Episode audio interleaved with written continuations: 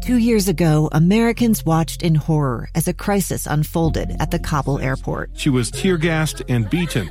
Images of thousands desperate to escape Taliban oppression filled our news feeds. More than 80,000 Afghans made it to America. But the story didn't end there. It was very cold. There was no power, no heat. Who would help our newest neighbors?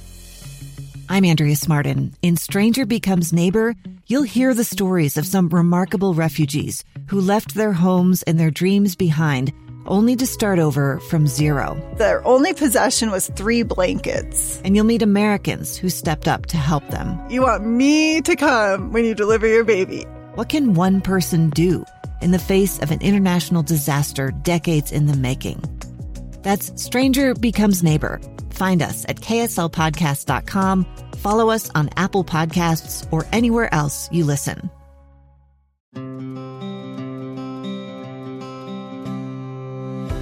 Welcome to another episode of Relentlessly Resilient, where real people share real life experiences and the tools they've de- developed to move forward and live their best life.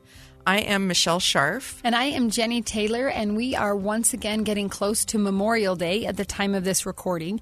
And we have today with us another Gold Star widow, Linda Ambard, who is another of the families being um, spotlighted this month by an organization called the Unquiet Professional. Those of you who listened to Krista Anderson's interview a couple of weeks back, if you haven't, go find it on the list. It's fabulous.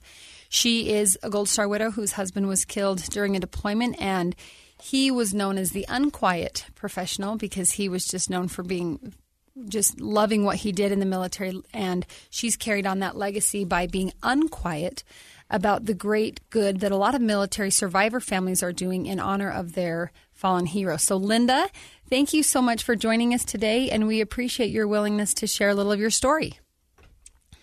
Thank you for having me. We are just so looking forward to it. I, I've never met Linda. She actually lives in Japan, and Michelle and I both live in Utah. So there's a huge time difference, and it's the middle of the morning for us and the middle of the night for her. So we're going to let her maybe paint the picture a bit of a background of her story with her husband, Phil, their children, their life in the military, and maybe just paint us the picture of what life used to look like, you know, 10, 20, 30 years ago. So when I met Phil, he was 21 years old and he came strutting into the Mountain Home Air Force Base swimming pool in Idaho. And I wanted nothing to do with him. He was full of himself. He was a weightlifter. And it, I felt like he was flirting with all of my friends. And I had three young children and I um, was a single mom. And I really just was looking to get out of Mountain Home and get my life established for me and my kids. And he asked me out 19 times before I finally said yes. Not like, um, is that just I, hyperbole? I was, is that hyperbole or really 19 times? It was really 19 times. Whoa, you are, I was he not, is persistent. he was. I was not counting, but he was. And on the we became friends over those 20 times of him asking me out. And it became a joke. And so when he asked me out on the 20th time, he said, Linda, I'm not going to ask you out again if you say no. We'll just be great friends because he was afraid at that point of ruining the friendship. Sure.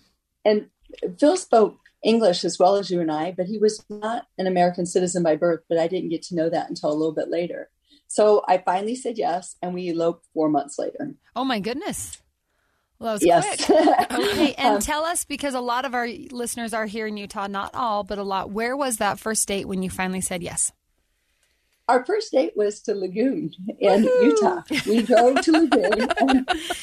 And, you know, by the time the day, uh, by the time the day was over, we had so much fun together, and we had so much in common in terms of things that we liked, and we just we were never apart after that. We just fell in love, and Lagoon was one of our favorite spots ever. Oh, I love that. So you eloped four months later, and and then where did life take you in your early marriage years? So Phil, when I met him, was a young airman. He had just uh, sewn on um, A1C, which is E3, E3, which isn't much of rank at all. And he became the only father my three kids knew, and we became parents to two more children. We decided that um, I should stay at home because we wanted to have stability in our home because we knew that he was going to deploy um, quite a bit. and he did. So French and Spanish were his first two languages. What most people don't know is Phil joined our military at the age of 18 to get his American citizenship. Wow. And he loved, he was actually from France and Venezuela. So French and Spanish were his first two languages.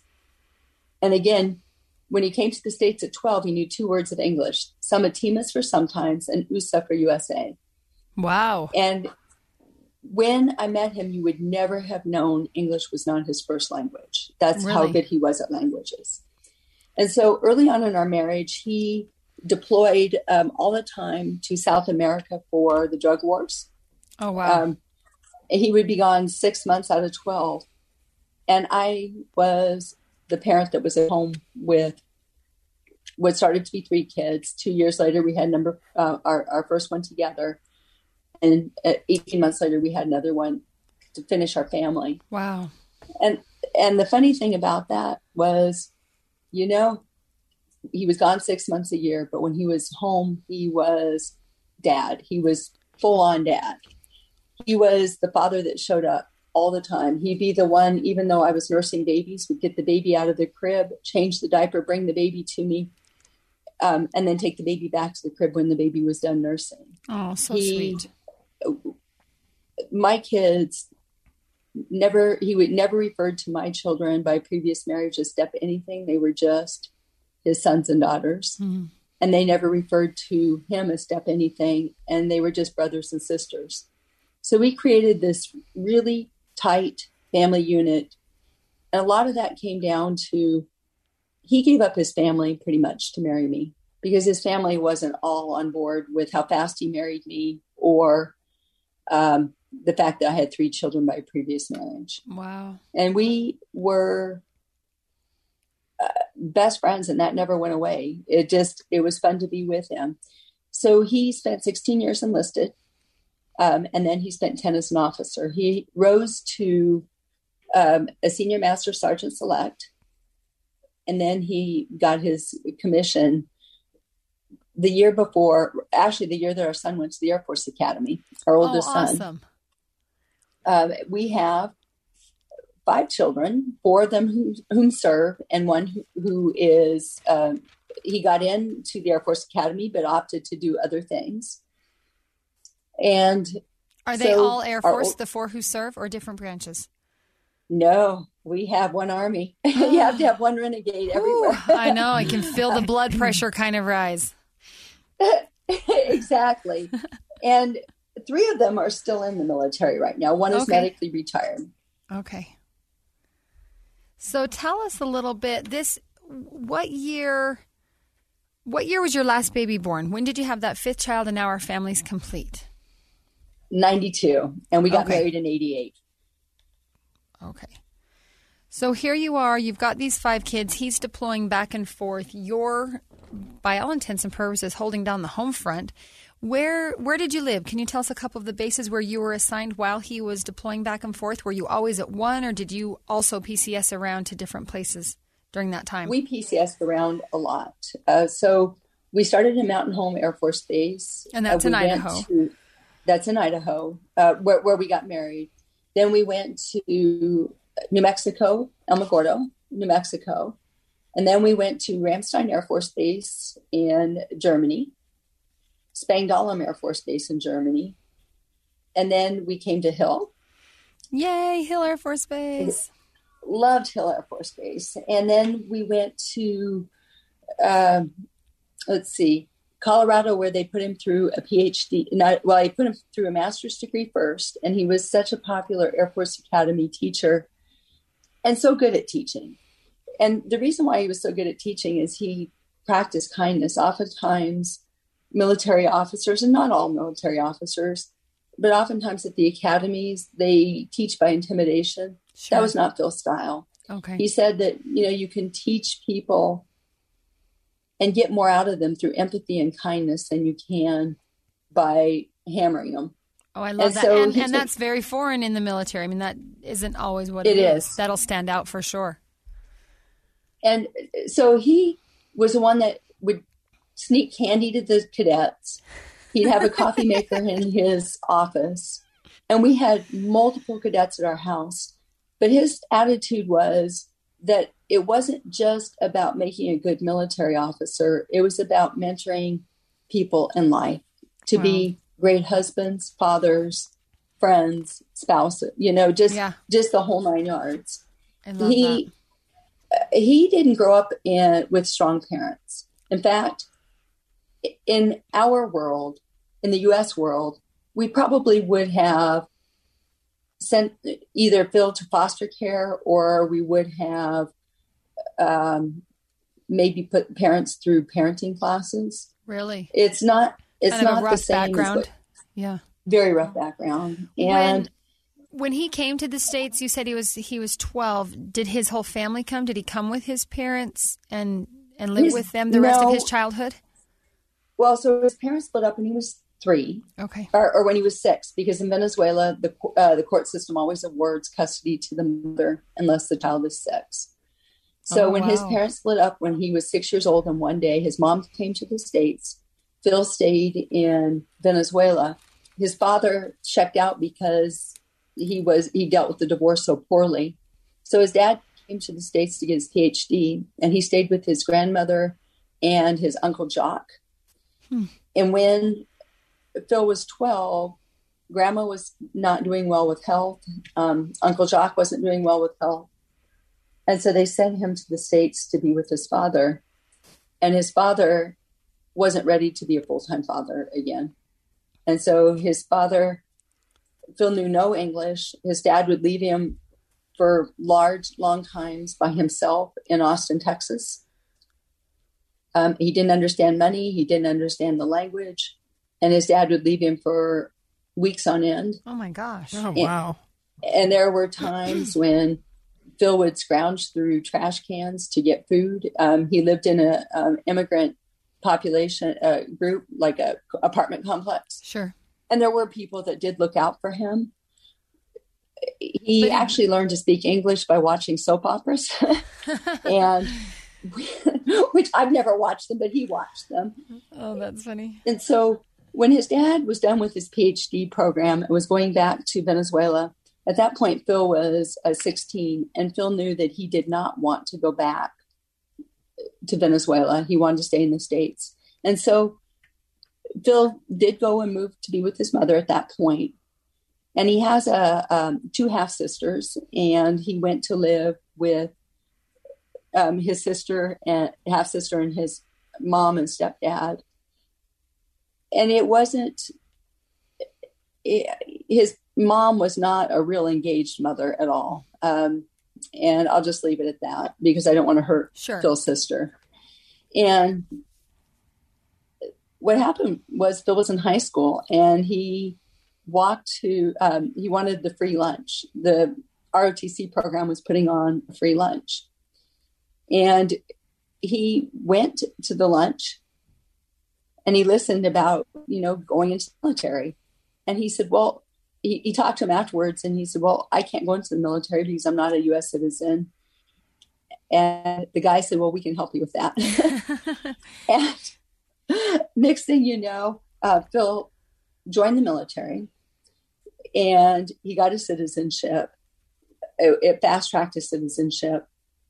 But he went, the whole idea was to do four years and get out. But in the military, he found the stability that he was looking for.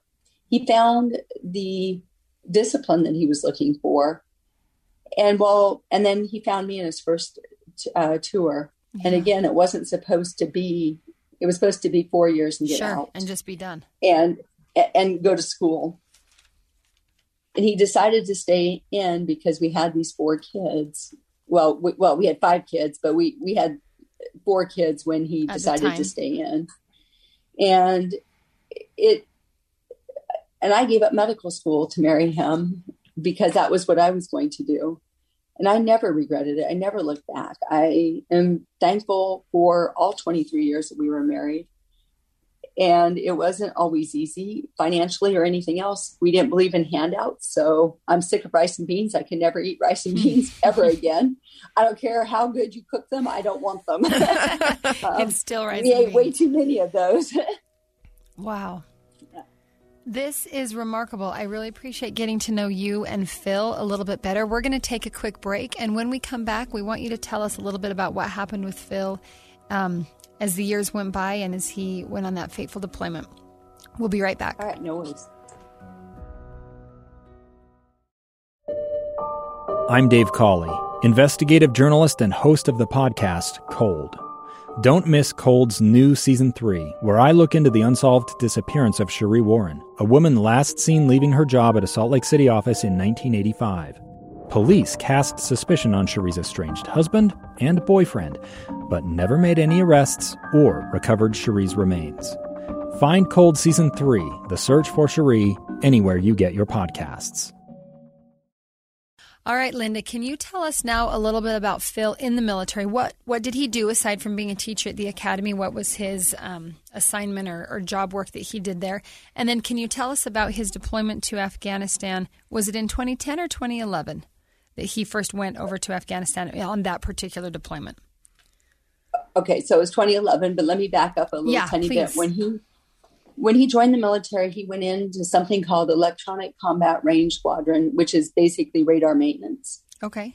And then he went in, he cross trained into COM as an enlisted person. And then he went to um, COM as an officer.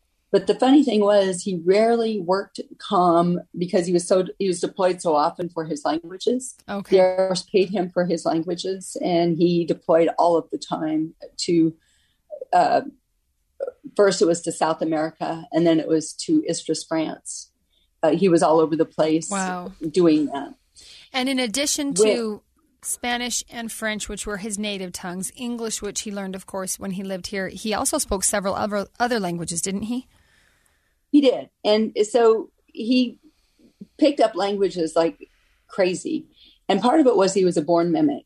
So he would sit there, and I never realized until right before he deployed how he learned languages.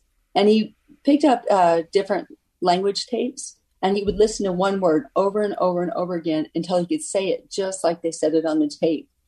I can't even speak my own language well some days, and he would he could he just picked him up very very naturally, and so he could fake it in lots of languages. He could fake it in German. He could fake it in.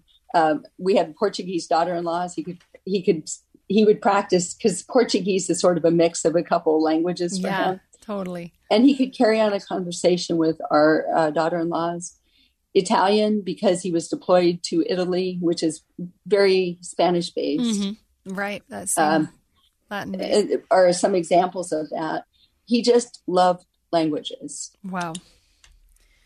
So tell and us what. i really like about his languages and i'll tell you one thing and i'm sorry to interrupt you oh no, you keep going. We're, I'm loving this. he noticed invisible people. You know, when he was at work, you know, those people that come in and clean your offices, or those people that nobody else would see, like at grocery stores, or even the homeless people on the streets. And he would practice, he would go through all of his languages, trying to find out what languages they spoke. And then he would do, he would either bring them small little treats or small like sodas or cookies or different things just because nobody else saw them. And he remembered what it was like to be the invisible person when he came to the States. He remembered what it was like when we were enlisted and we had all these kids. We got treated like trailer court trash, and we had people always asking us if we knew what TVs were or birth control or things like that. Oh, wow. and people people can be really unkind um, when you have a lot of kids and you're a young enlisted person. And we made the choice for me to stay at home. We made the choice to have these kids. And never never was sorry. But i what i loved was as we moved up through the ranks and as phil was able to financially help other people i love that he didn't look for the people that could reward him or tell him thank thank thank you. He just looked for those people that needed it and he reached out his hands.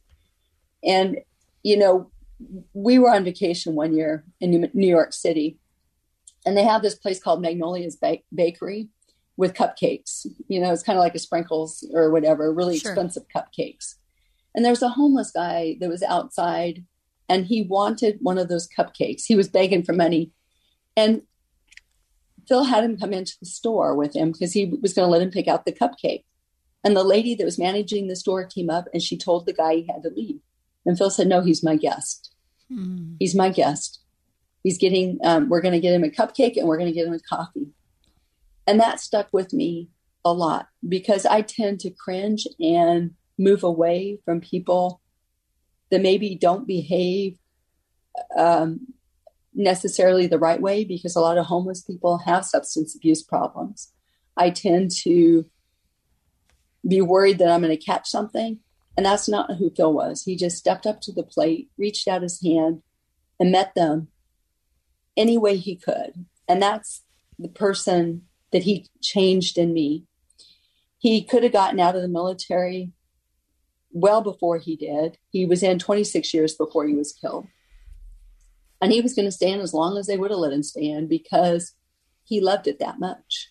He uh, he loved our country, and he always said that Americans lose sight of the freedoms and opportunities given to them by the, their American citizenship by birth. But when you're from a foreign country where the really wealthy have opportunities and everybody else doesn't, there's no in between ground. Yeah. Well, who better to appreciate that American dream than someone who wasn't born into it and, and literally had to fight for it? I mean, he joined the military and in exchange for that citizenship. That's beautiful. That's awesome. It really is. And he raised our kids that way that, you know what, if you don't want to be in the military, give something back a different way. You don't have to necessarily be in the military, but step up to the plate and share what you have, give something back. And if you want to change people, then you can do that through empathy and through compassion. You can do that through education. Phil volunteered to go to Afghanistan. He volunteered to go to Afghanistan five days after he'd finished his PhD. And I didn't want him to go. I, I did not want him to go. And the Air Force Academy was telling him he didn't have to go. But he said, How can I mentor cadets, my own children, if I don't go? And not only that, if this was you, Linda, or our daughter, Linda, wouldn't you want somebody to come over and help make it better for our family? Wow. and that was why he volunteered to go. He um, and for me, when he deployed, it was an inconvenience. It was an inconvenience of a of a year out of my life. It was not. I worried more about him when he fought the drug wars than I ever worried about him going over to work with NATO troops. You know, in a role of helping change their government. And one of the person that assassinated him was somebody he ate lunch with often. It was Wow. somebody that he practiced his language skills with because this person had been in the Taliban, not Taliban, but in, in the military for uh, the Afghan military for many years, fought the, Af- the, the Taliban, and knew almost as many languages as Phil knew. Oh and so they would practice their different languages. I knew about this guy. He, he told me about this guy. And so it made it it made it so much worse when Phil was assassinated and, and it wasn't just Phil. There were, you know, there were nine of them. Um, So, and it wasn't Linda, I'm, I hate to interrupt you, but we need to take a break. And when we come back, Okay. l- let us have the story of about how you. We need to back up a little bit. We kind of you jumped into the story about how he um, was assassinated. Um, let's back up just a little bit and, and tell us he gets to Afghanistan. When was this?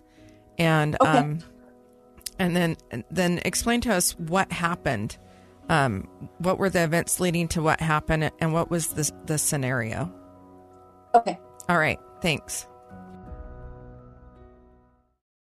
Okay, Linda, so can you tell us? I, I love everything you've said about how he volunteered to go to Afghanistan. Um, what a what a noble motive to want to set that example for his children, for the cadets that he's mentoring, that compulsion to serve and not just to go and check it off the list, but I love how you said he wanted to be there because he knew he could make it better for NATO, for Afghanistan, for the governments. Can you tell us a little bit about that deployment and what happened that led to his being killed and, and the others that were killed that day? Kind of what happened? Sure. So Phil was supposed to deploy Christmas Eve. And one of the gifts that happened was Europe was hammered with a major snowstorm and it shut down the airports for well over a week. So it delayed his it delayed him going until January 11th. Oh, but his orders the still, holidays together. We did, and that. it delayed things enough where we got the holidays together. He got there January 11th. He was supposed to go to a place called Shindand, but when he got there, because of his languages, they diverted him to a place called Kandahar, which serves Kabul. I am geographically stupid. I didn't re- um, I didn't realize that Kandahar was Kabul. I because I was expecting to go to a place called Shindand, and that's obviously not where he went. And so he gets there, and he's working with Afghan troops. He was there in a role of training and advising, and he was working that day with um, well the room was like a theater style room and he the civilian contractor the only woman that was there um, our, our only woman that was killed that day um, an enlisted person were working together with the afghan military to help set up the communication links between the french clinic and um, you know the the com part of things and this guy was somebody that was an Afghan pilot. We also had pilots in the room that were advising Afghan pilots, people in the room. There were a lot of NATO Afghan troops in the room, and it, they were we were not segregated, which kind of makes things a little bit worse about how things played out. Um, sure. Because there were 20 some Afghan troops in the room that day, and there was uh, there was eight of our people in the room that day, and we lost one more besides eight, but he was next door and came running to try to help our people. Wow. Um, and when he came in, he came in with a weapon. The sad thing is, and this is part of the, my problem with what happened, the NATO troops that were in there, the Afghan troops that were in there, the only injuries they got was from a ricochet bullet wound and a broken leg. All of ours were shot multiple times. Bill was shot too many times to count. Oh my goodness, Linda. And my issue, and I I do struggle with this sometimes. My issue with it is how our people would have stood up for any one of their people because they had the the NATO uniform on, and not one of their people stood up for that was in the room that day stood up for any one of ours. Wow. And so, was this a planned attack? Then was it planned that these troops, or was it one bad actor and? Well, they say that it was one bad actor, but I have a hard time believing that because Phil's weapon is still missing, so he had it out. His um, trigger finger was almost shot off. Um, I have a hard time believing that you could you you since it wasn't segregated. Not one of the people in the room I would say would be standing around saying, "Get me next." Um, it was it was a big room and people were all over this room. And if none of the military people were hurt in this, it wasn't just somebody flipping out. Um, our people would have run out too. And I'm not, I don't know, I will never know on this side of heaven what happened that day. I, I won't. Um, nobody's talking. I believe there was collusion in that room, but I can't prove it, nor can any of the other surviving spouses prove it. But nobody would get that lucky to get nine people. Um, and, our not people didn't injure any of the others. Yeah, for sure. They Yeah. didn't just stand there and take it. So you said there were nine killed that day. This would have Yes, been it was the biggest loss since Air Force loss since the Khobar Towers. oh my goodness! This was 2011. What month? What time of year? April 27th, 2011. It's been 10 years this year. So tell us. So he left right after Christmas. So he's only a few months into this. Can you walk us through those the first days and weeks after losing him, and then, like you just said, you've now had a decade. I, I wish we had hours and hours to go into this. Can you tell us a little about that immediate aftermath, and then how you've chosen or maybe gotten yourself to take one step after another, and and and kind of leave behind some of those unknowns, or even if you haven't fully left them behind, maybe not let them hold you too back from living the rest of your life. Can you tell us a little what that initial reaction was like? It was pretty horrible. The Air Force does not have loss sense like like other branches of the military, so we don't have practice with it. Yeah. We're really great at funerals, and we've come a long, long ways. Um, and I'll get a little bit more into that in a bit. But when I found out, there were there was media outside of my school, outside of my house, and outside of my Colorado Springs airport. Well, what a military officer accidentally gave it away without meaning to. Oh my All she had to say was, "Today we lost one of our own." And she did that at 10:30 in the morning and I didn't find out until 1:30 something in the afternoon at my school. It took a nanosecond for them to figure out who was that was lost from the Air Force Academy because Phil was deployed. Right. So, and then as I'm being notified, they're telling my my kids have already been notified. My kids ended up finding out on Facebook. They Oh, ended up finding out um, lots of different ways that they should shouldn't have found out. Then you add in the fact that they dropped me off at an empty house without anybody there to help me, support me, um, help me make those phone calls, um, navigate the people that were beating on my doors for the media, Sure. um, any of it. And nobody has practice with this, not nobody whatsoever. So they, my kids are flying from all over the world because for their father to meet us at Dover.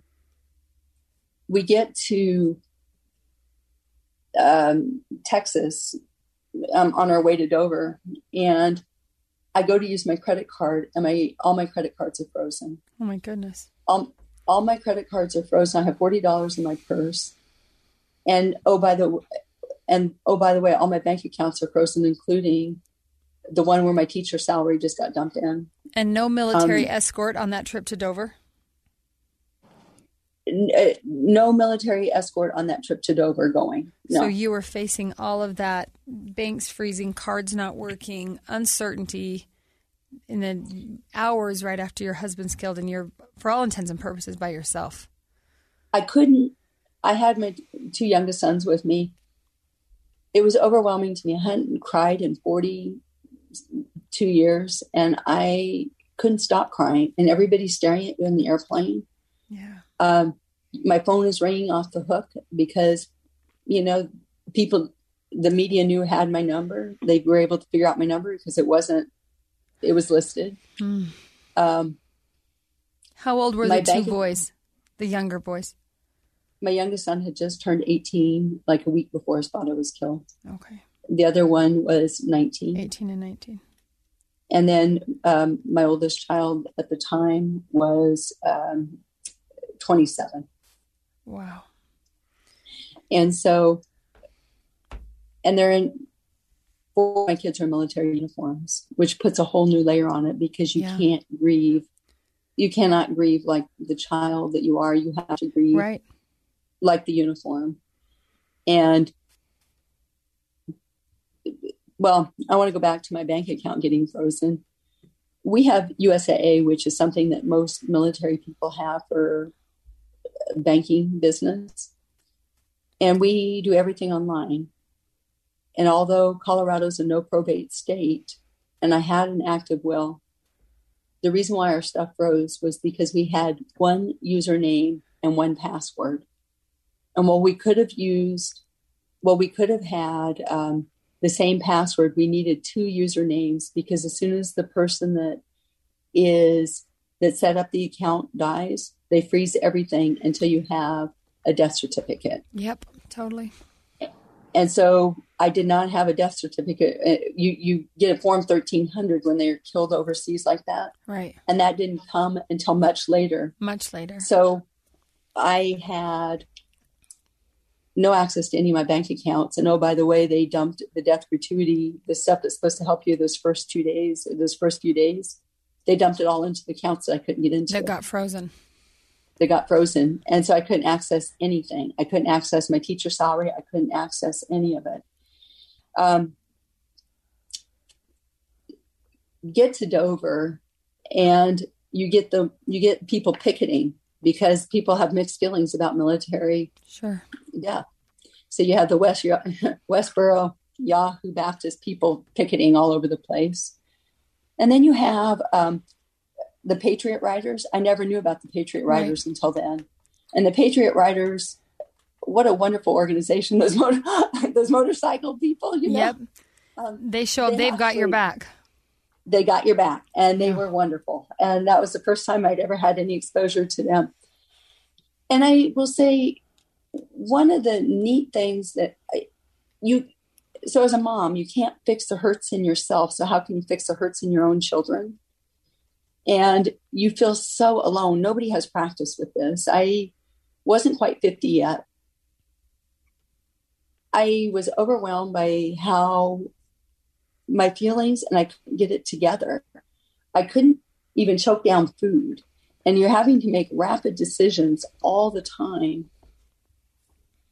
And it's the one person I didn't have a close knit group of female friends or anybody. My own parents hadn't buried people like this either yet. Um, so you're learning on the fly when you, your brain doesn't work anymore. But I will say one of the nicest things that somebody did for me, and she didn't know me at the time, she had done a little bit of research for me on me and she said linda i know you don't feel like running today i know you can barely stand up but it will be easier to do this dignified transfer for you if you get outside if you get outside and if all you do is walk it will be a little bit easier um, on you and she said i'm going to sit on at the i'm going to sit at the um, trailhead you call me when you're ready I will find you. Don't worry about it. Just go. And in the 10 miles that I ran that day, and it took a long time, I was able to get control of my feelings enough to be able to plan how I wanted Phil's funeral to look. I knew that the military knew Phil as a military hero, but they didn't know him as a husband, father, American citizen that taught me to love my own country based on his service to the military. We were involved in every aspect of our kids' life, to include Boy Scouts, church. Um, I worked at the Y part time. I coached. He was involved in all of that. I subs- I taught school, and while he was getting his PhD, he substitute taught every single day that he could. So all of the students knew him all over the Colorado Springs, and I needed for those kid and all those cadets I needed for them not to be afraid, to understand who Phil was separate from the military because he was something special that comes around. Not everybody's like that. And so that 10 miles allowed me to get control of my feelings, um, fall into my faith, and to figure out what I wanted it to look like since it couldn't be an open casket um, funeral. And that was that was probably the first, besides falling into my faith, which was my first, I would say my first way to come forward, my first resiliency step. The second one was running because it allowed me to fall into my faith and it allowed me distance from all the prying eyes and everybody else. Um, we get back to Dover and we get to Phil's funeral And I, I know I'm switching back and forth a little bit, but to give you an idea how many things went wrong, I show up at his funeral and I had to talk my way onto my own husband's funeral. And the reason why I had to talk my way onto my own husband's funeral is um, Osama bin Laden was killed the day before Phil's funeral. And so he was the first of the nine that was buried. Show up at the Air Force Academy. They're in ThreatCon Charlie, which is not good. You have to have lots of identification, military ID card to get on base, or be on the list of people coming on base for a funeral and be vetted. The Air Force had accidentally miscoded Phil's death. So it showed that he was separated from the military after 26 years with no benefits. Oh my goodness. Oh, that's a problem. And, yeah. And so we are in the limo going to the funeral, and they say, ma'am, you can't, your ID card isn't any good anymore. I'm like, what do you mean? What do you mean? You know, let me on, on. Look at the flag. Google me if you have to. Look at the name. Um, I'd like to go to my husband's funeral. And how did I know my kids were going to be okay? I will tell you this in this moment, my kids are like, Mom, Mom, get out of the car. We'll pick you up after dad's funeral. Oh and they gosh. started to laugh. Now, genuine humor in the middle of your darkest hours. Yep. The, you know, the, the humor that you don't have to fake. This has to be genuine humor. There's no other way to get through it sometimes than to just laugh. Yes.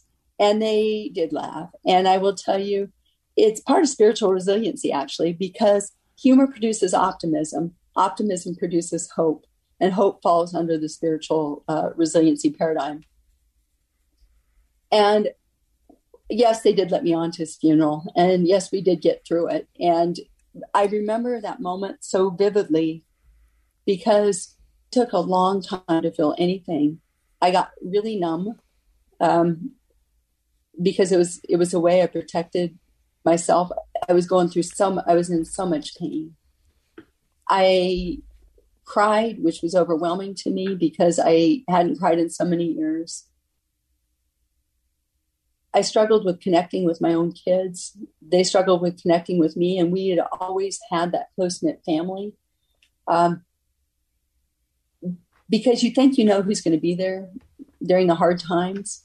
But the problem is, people don't know what to say to you. They you're the visible reminder of what could happen to their spouses, you know, when you've been in the military this long. And then, you know, my personal favorite is sometimes they think your moral compass is going to change because you're suddenly single. And so they think that you're going to hit on their spouses. And with your kids, your your kids are hurting and they don't want to hurt you anymore. So they pull away. And pretty soon what you had and what you valued goes goes away too. Um, our close knit family, it's taken quite a few years to work back to that, and I, I still wouldn't say it's what it was, but we are still working on it. And part of that is my kids were out of the house, so it wasn't like they were at home grieving.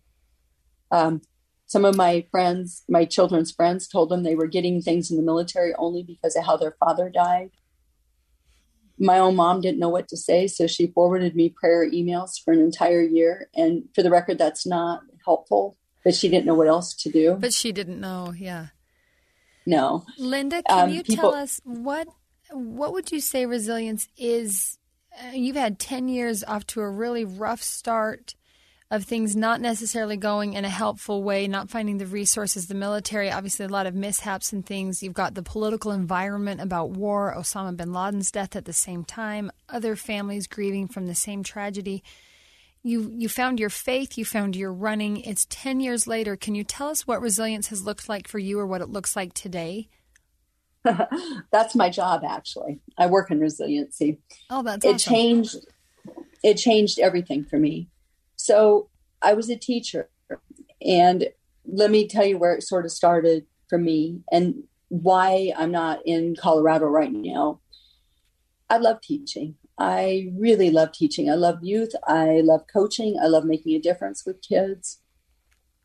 And when Phil died, my first day back at work, and I did go back to work five days after his funeral, nobody knew what to say to me. None of the teachers knew what to say to me. Um, the parents didn't know what to say to me. And this little first grader came up to me and said, How did Mr. A die? And I'm sitting there and I'm not sure what to say. He's a first grader. And he says, Well, Mr. A got shot at or stabbed.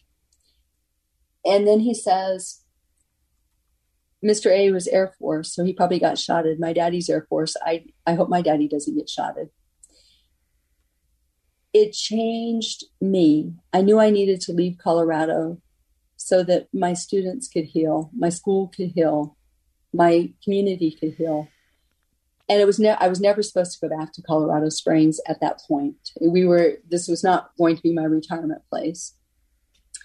And so I went to a place called Ansbach, Germany to teach. And while I was there, I was writing about all the things I was processing and going through because people wanted to know how I felt. And I was so far away from everybody. And I posted it on Facebook because at the time I had 26 friends. I had 26 friends, and some of, you know, five were my kids, one was my mom, a couple were my aunts, you know, people like that. And people kept sharing my blog. And pretty soon, um, somebody wanted to publish those blogs. I didn't want to make money off of Phil's death. And so I went looking for an organization and found TAPS, the Tragedy Assistance Program. And the Tragedy Assistance Program, um, initially, it was just supposed to be about me donating the money that I made off of it. Well, then I started running and you and for TAPS, and then I started writing for TAPS, and I became a peer mentor for TAPS. And what it did was, I knew that I didn't want my life. I knew really early on if I quit living, and I, I always say this, uh, and I and I don't know if you're going to have to bleep out this word. The damn assassin was going to get me too, and I didn't want that. I wanted to. I knew that the best way that I could you know, terrorism seeks to destroy lives by taking them and destroying the human spirit. And I was fighting for it. I was fighting for it every way that I could. And TAPS became a part of me fighting by thriving, learning to thrive. And it's not, it was not easy. I, I still fall down. I still have my moments. Um, I still have my insecurities and doubts. I still fear. Um, what and so I got offered a job to go back to being a, youth center director for the military. And while I was there, I was looking for something else because people kept asking me to speak on military loss. And they kept acting like I was a subject matter expert. And I didn't feel like the subject matter expert. I just felt like a grieving widow.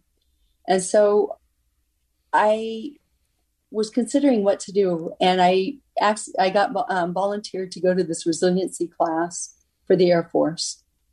And while I was there, it resonated in me so much that I went back and got a fourth master's degree in something called military resiliency counseling.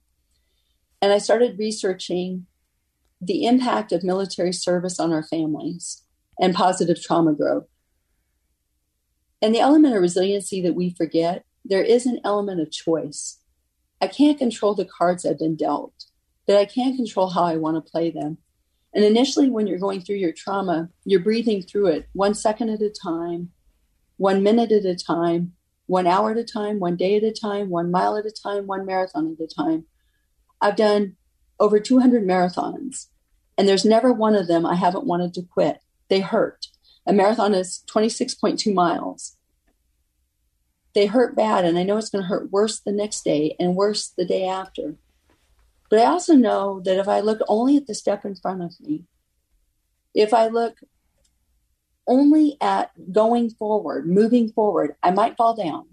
I might get lost. I might need to, phone a friend to help me get through the pain. I might need to stop rest for a little bit. I can get to the finish line. And that's the way my grief journey became became during this time was about all right, if I fall down, not looking and beating myself up over it so much, but looking at getting back up on my knees, getting back up and fighting for it. And I didn't want to just fight to survive. I wanted to fight to thrive. And that came at the two year mark. At the two year mark, I was running the Boston Marathon and on, to honor my husband. And I was at the 26 mile mark when the first bomb went off. I could see the finish line. I was happy.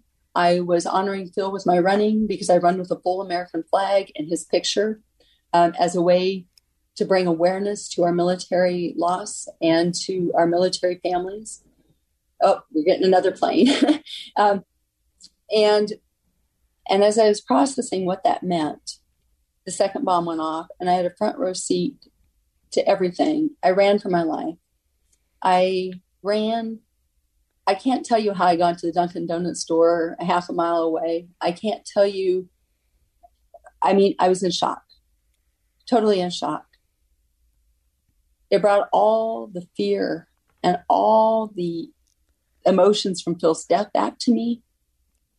And I I can't even begin to tell you all my nightmares come from that moment. But here's what I can tell you. Something happened to me that day. And it was this. I cannot let terrorism take any more from me. I can't let them rob me of what life I have left. And I began to fight for it. And I began to fight hard to take back my finish line. And that's why I keep calling it. And the only way to take back my finish line is to face my fears. The only way to take back my finish line is to do some of the things I don't want to do. The only way to take back my finish line is to educate people on what military service really means. Because, well, people know my loss. There's a lot of things that go into military service. When you have kids that are moving for the third time during their high school years, or when you have a spouse that consistently gives up her friends and her houses and her her career to move all over the world and when you're de- somebody needs to be internal and talking about the cost of military service and talking about what do we do to shore up our families strengthen our families and to a realistic view of what resiliency should look like. And it shouldn't be death by PowerPoint. It should be through intentional storytelling where we match, we weave the resiliency skills within it. We should be matching them with the helping agencies so that we normalize mental health care. We Absolutely. should be talking about, you know, we, we all go through things. We all have our moments. We all are on our knees at times you know, there are some choices. There are choices in it. And sometimes it's about just being strong enough to go and get help. Sometimes it's just about being strong enough to get back up every day and say, I don't understand what's going on in my life right now. I can't control anything that's going on in my life right now. But you know what? I'm going to get up today. I'm going to get outside because when I'm outside, I'm not surrounded by all my horrible memories. I'm not surrounded by bad options or options to do self harm. I'm not surrounded by options to make unhealthy choices. Right. And my work became about helping other people that are going through something, whether it be something like mine or a different body slam, because it's not a matter of if, but when we all have some type of body slam. And it has become my way of honoring Phil my way of learning to thrive versus just survive. And the second part of learning to thrive versus just survive is I said, you know, I got to stop living in fear. I'm going to take back my world by running all over the world. I'm going to run a marathon on all seven continents. I'm going to carry the full American flag across the finish line. And I'm going to thumb my nose and show my shoe at the terrorists as I do it. I, and I don't literally do that but it's about the but that energetic right that energetic yeah. force of i'm taking over this has been and, a powerful powerful story um, just intense and shocking on um, not only could for, i share one more thing um, we have time I ha- we are we're actually over time, but um, yeah, Oh, if you could, if you if you could I'll- I'll- share it quickly. I can. I promise. And it's it's part of the it's part of the way forward. I've chosen to forgive Phil's assassin. And the reason why I did that was not because his assassin needs it, and it's not because anybody else needs it. It's so that I can take back my life. And forgiveness is not linear. Some days you forgive and some days you fall right back down. But forgiveness is an important part of the journey for me because then I'm not sitting here fixated on on one person. It's about what I need to do to be healthy. Well, that's awesome. You have highlighted so many um, amazing qualities of what resiliency is. Uh, what you just talked about is not finding uh, something to blame. It would be easy to stay in the anger and the blame at that assassin, but to be able to forgive and be able to choose forgiveness and move forward that that's huge and i'm sure that that took time to in coming but it's it's an amazing step in resiliency. I love what you said about laughter inspires optimism and optimism inspires hope. That's sometimes um, we do have to find the humor even if that sometimes Jenny and I refer to it as sometimes the grave hu- humor and things like only another widow would appreciate this humor And someone else might find it a little off color. a little bit. Uh, see, I like you ladies. yeah. So, um, and and you know, uh, there's a lot of things that you covered about resiliency, being able to motivate yourself, finding what helped you to move forward, um, which literally was running and moving forward. Um, the fact that you're empathetic and that you were concerned about your community and the ability for your kids in Colorado to be able to have space and room to be able to heal and not be fixated on concerns or fears.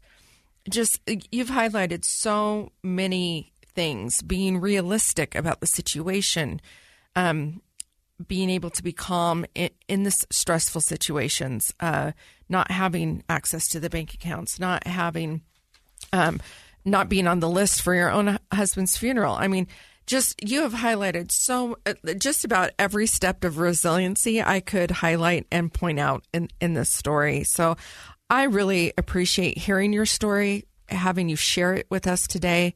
Um, just really beautiful. I, I really appreciate you coming on and being so open. I wish we had more time because just like all of us, I mean, some of us don't have a husband that served 26 years and lost his life to an assassin in, in, in military service. That's that's just a rarity. But we all are struggling with really hard and difficult things in our life and and they don't go away, right? It's it's not No. nobody has just one story to come and share on the show. We all have multiple stories and they oftentimes compound. Um, talking about your adult children and, and their grief and how you know adult children grieve differently than young children and i'm i'm experiencing that with my own children and the loss of their father and the differences with my grandchildren who are very verbal and are able to articulate their feelings whereas the adult children have a lot of things that they're processing and and it creates a lot of other issues and um so, I mean, you've just brought up so many concepts, and I wish we had more time. We we are actually over our time, and we we need to close this today. But I just really appreciate you coming on and sharing so lovely and and openly and honestly with us. And uh, I appreciate uh, hearing all of the steps of resiliency in your life. It's it's powerful and it's inspiring. It it has been great to talk to you, Linda. And off, offline, we'll get a few pictures from you. And I'd love to know a little more about the book you wrote. I think several of our li- listeners might be interested in, like Michelle said, having more time to get more of the story. And to any of our listeners who are listening and might feel like you've got a story to share about real people facing real life challenges and how they've found and just created the resiliency to move forward, we would love to hear from you. You can find us on Facebook and Instagram at Relentlessly Resilient. And we would love to either tell your story or the story of someone you know who has just really proven to be relentlessly resilient. Remember, whatever you do today, remember to be kind. You have no idea the struggles others are dealing with in their lives. Thank you. Have a great day.